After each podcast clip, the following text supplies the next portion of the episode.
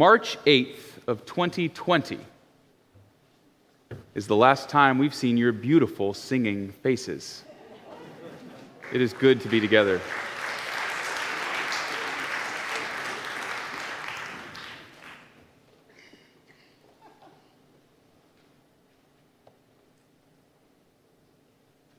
In talking with many of you over the last couple of weeks,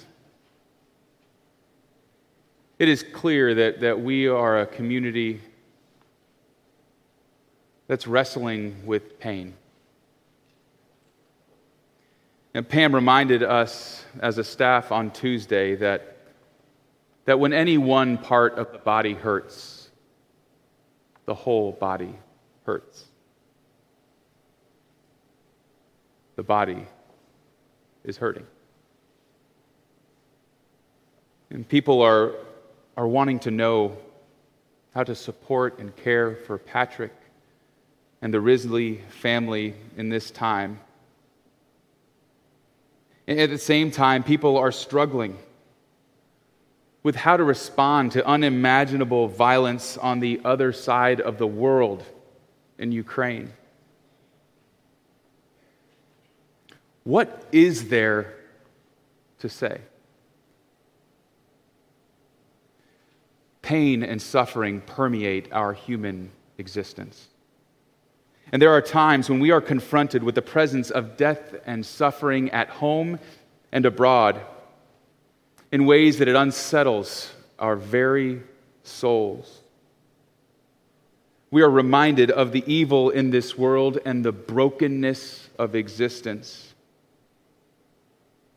We were created. We were created in the image of an eternal and loving God. And so when we encounter the antithesis of that in creation death, hate, evil it provokes within us a restlessness that is difficult to name. We, we desire to do something, to, to fix something, to exert some effort that will make us feel useful instead of useless.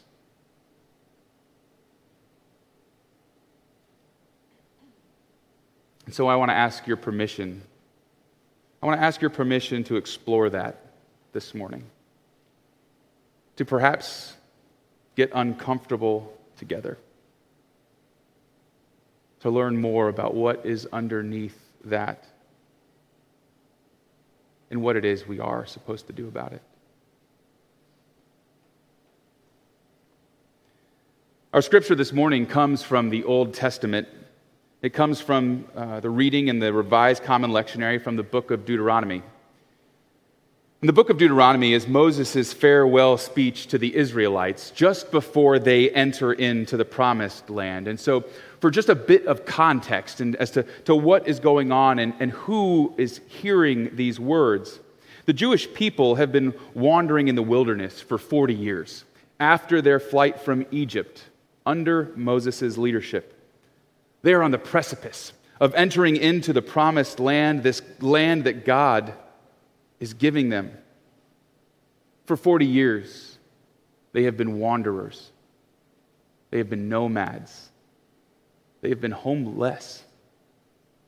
They've been setting up camp here and setting up camp there. And in that time, God has provided the law. God, has provided them with the Torah, their way for living in relationship with God. God has been preparing them to become a nation, to become a people rooted in a place. They have been learning to become God's people. And so here they are about to make this final step in, in realizing the original promise made to Abraham, Isaac, and Jacob so many generations before. And so let's go back As Jacob and his family are fleeing, looking for refuge in a time of famine, they come to the land of Egypt. And according to the Genesis account, we read that there were about 70 families making up the entirety of the Jewish people at this time. For reference, In 2022, we have more than 200 families that are giving to the estimate of giving campaign here at church. So, three times the fledgling nation of Israel. But now, now, as they prepare to enter the promised land, and depending on biblical interpretation, there are somewhere between 5,500 families and 600,000 families. They have grown into a nation of people. And so, here in Deuteronomy 26, God provides them with instructions on what they are to do when they cross into the promised land. How is it that they are to begin worshiping as a people, as a nation, as a people with a place? And so I want you to pay attention to two details as we read. I want you to pay attention to the acts they are instructed to perform. One is an offering, and the second is what they are to say as they make the offering. Our scripture comes from Deuteronomy 26, verses 1 through 11.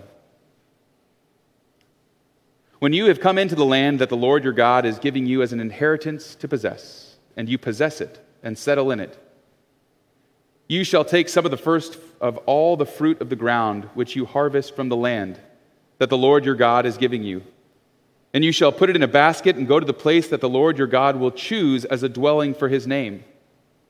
You shall go to the priest who is in office at that time and say to him, Today I declare to the Lord your God that I have come into the land that the Lord swore to our ancestors to give us. When the priest takes the basket from your hand and sets it down before the altar of the Lord your God, you shall make this response before the Lord your God. A wandering Aramean was my ancestor. He went down into Egypt and lived there as an alien, few in number, and there he became a great nation, mighty and populous. When the Egyptians treated us harshly and afflicted us by imposing hard labor on us, we cried to the Lord, the God of our ancestors. The Lord heard our voice, saw our affliction, our toil, and our oppression. And the Lord brought us out of Egypt with a mighty hand and an outstretched arm with a terrifying display of power and with signs and wonders, and he brought us into this place, into this place, and gave us this land, a land flowing with milk and honey. So now I bring the first of the fruit of the ground that you, O Lord, have given me. You shall set it down before the Lord your God and bow down before the Lord your God. And then you, together with the Levites and the aliens, who reside among you shall celebrate with all the bounty that the Lord your God has given to you and to your house. Friends, this is the word of the Lord. Thanks be to God. These verses here in chapter 26 of Deuteronomy provide a detailed liturgy for worship. Now, the word liturgy comes from two Greek words, literally meaning a public working. Liturgies are, are enacted, they are actions played out in community. They have a purpose. Liturgies are intentional activities meant to serve as practices to teach and reinforce ideas and behaviors. Because ultimately, our beliefs are always expressed as behaviors. How do you answer the question, What do you believe?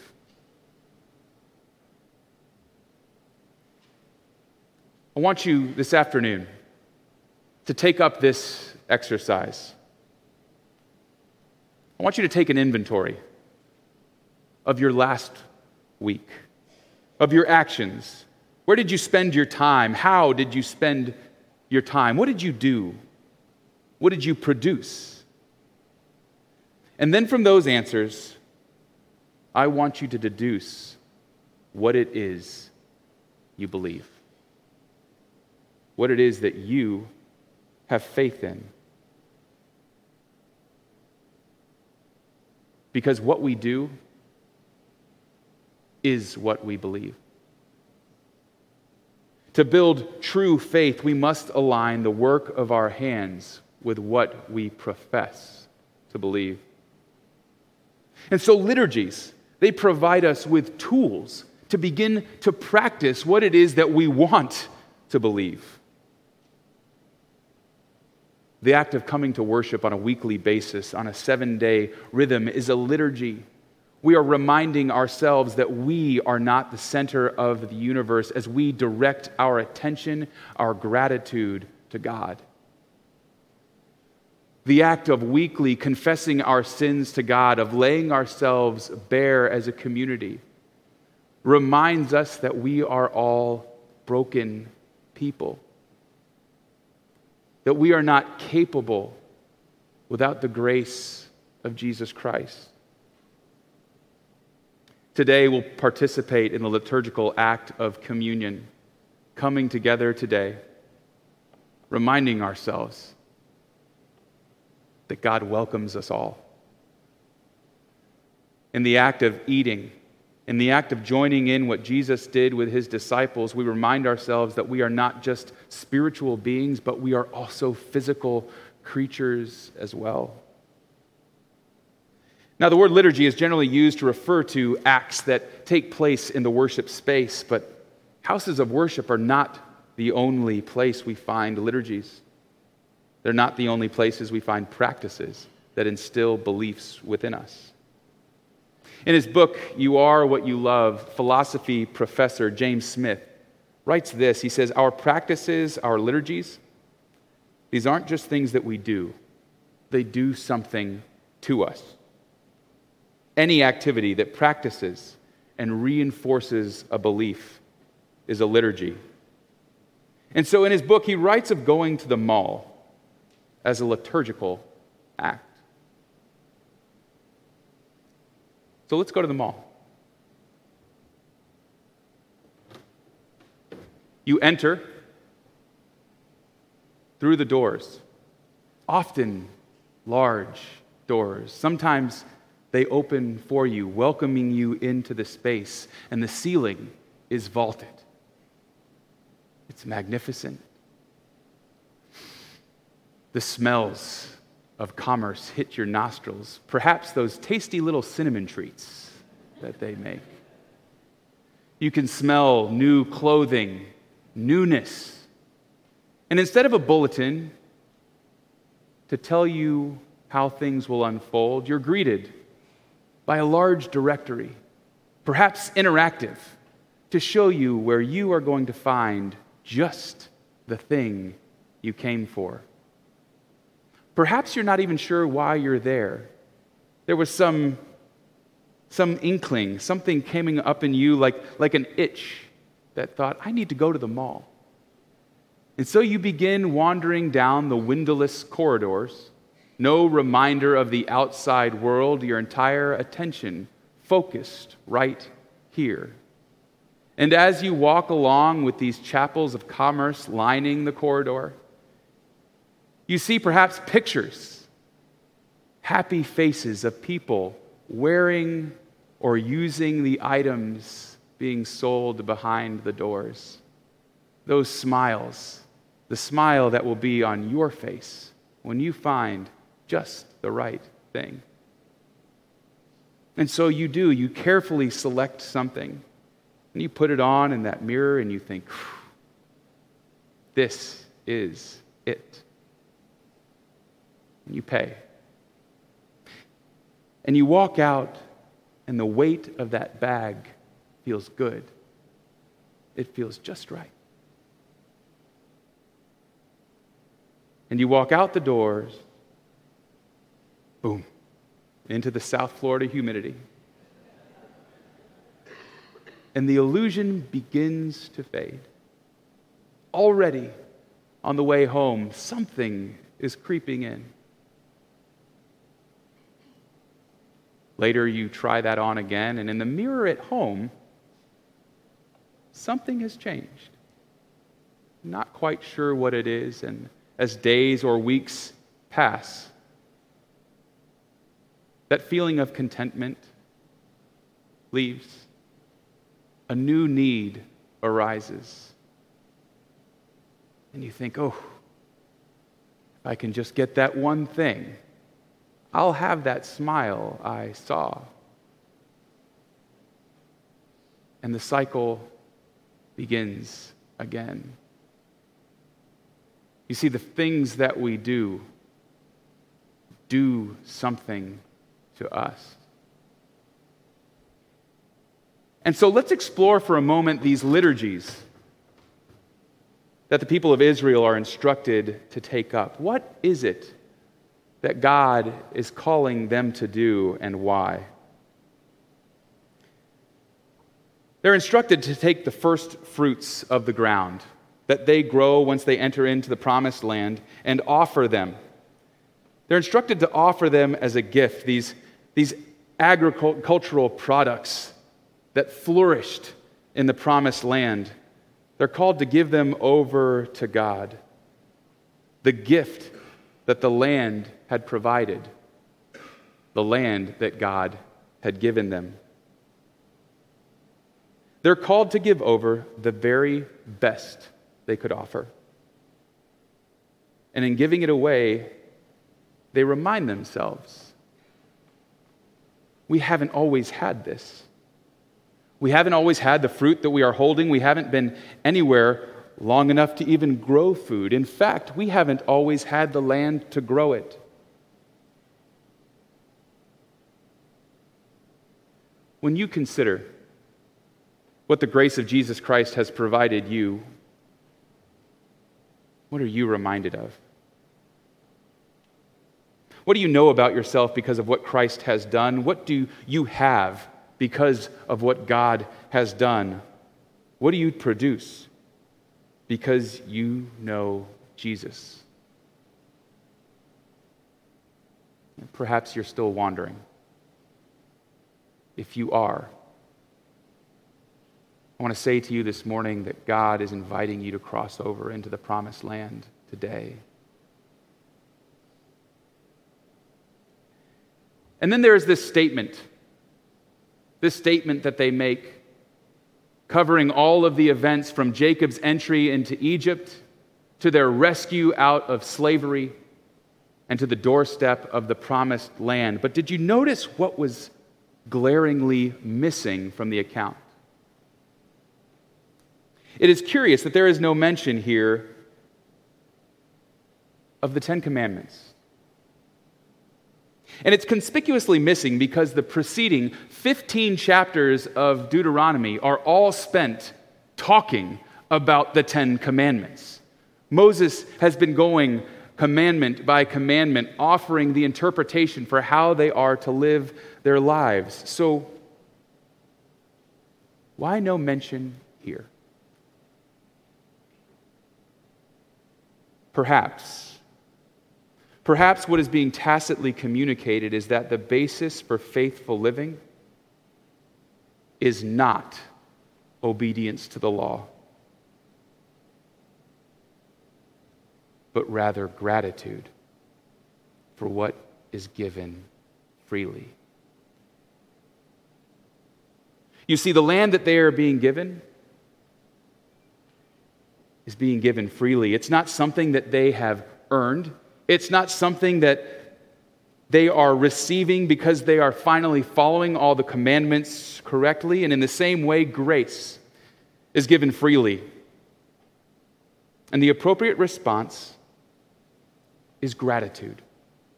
It's not right living. Gratitude must form the foundation for our response, for the way that we live because the relationship is not transactional.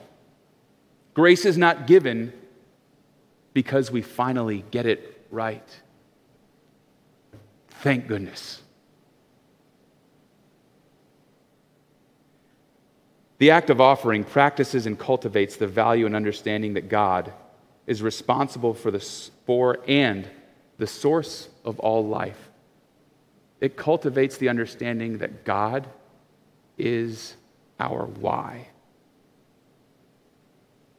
And so, in this expression of worship, The Jewish people are reminding themselves who the source of the land is. They're reminding themselves that the very source of all that they have and produce is not themselves, but God. The reenactment reminds them of the why for all they have. It is a self reinforcing behavior. In the act of giving and in the ritual of saying the words, they are expressing gratitude and reinforcing the why for their gratitude. What does that look like for us? Because when we fail to offer ourselves and the gifts that God has given us, we fool ourselves. We fool ourselves into believing that we are responsible for it, that we created it, that our hard work was the genesis, that we are the source, and then, in times of darkness, in times of pain, in times like this. Our rehearsed and learned behaviors direct us to the practiced illusion that we can get ourselves out of it. And then we find that we are not enough, that we are hopelessly lost. We try and bear the burdens that only God can bear, the burdens that God will bear the burdens that God wants to bear for you and for me. It is only with a foundation of gratitude for all that God has done that a reflection on the state of the world, the darkness around, can lead us into a posture of prayer. When prayer is the only possible response, it forces us to quit trying to fix it. It forces us to our knees and directs our attention to the only one who holds it all in his hands. Friends, in this season of Lent, we are invited to reflect on our sin. But we do this as redeemed people. It's not intended to be an act of intense self critique, but rather an act that directs us to a recognition of God's goodness. We see and consider our sin not to recognize how bad we are, but rather how good and gracious God is.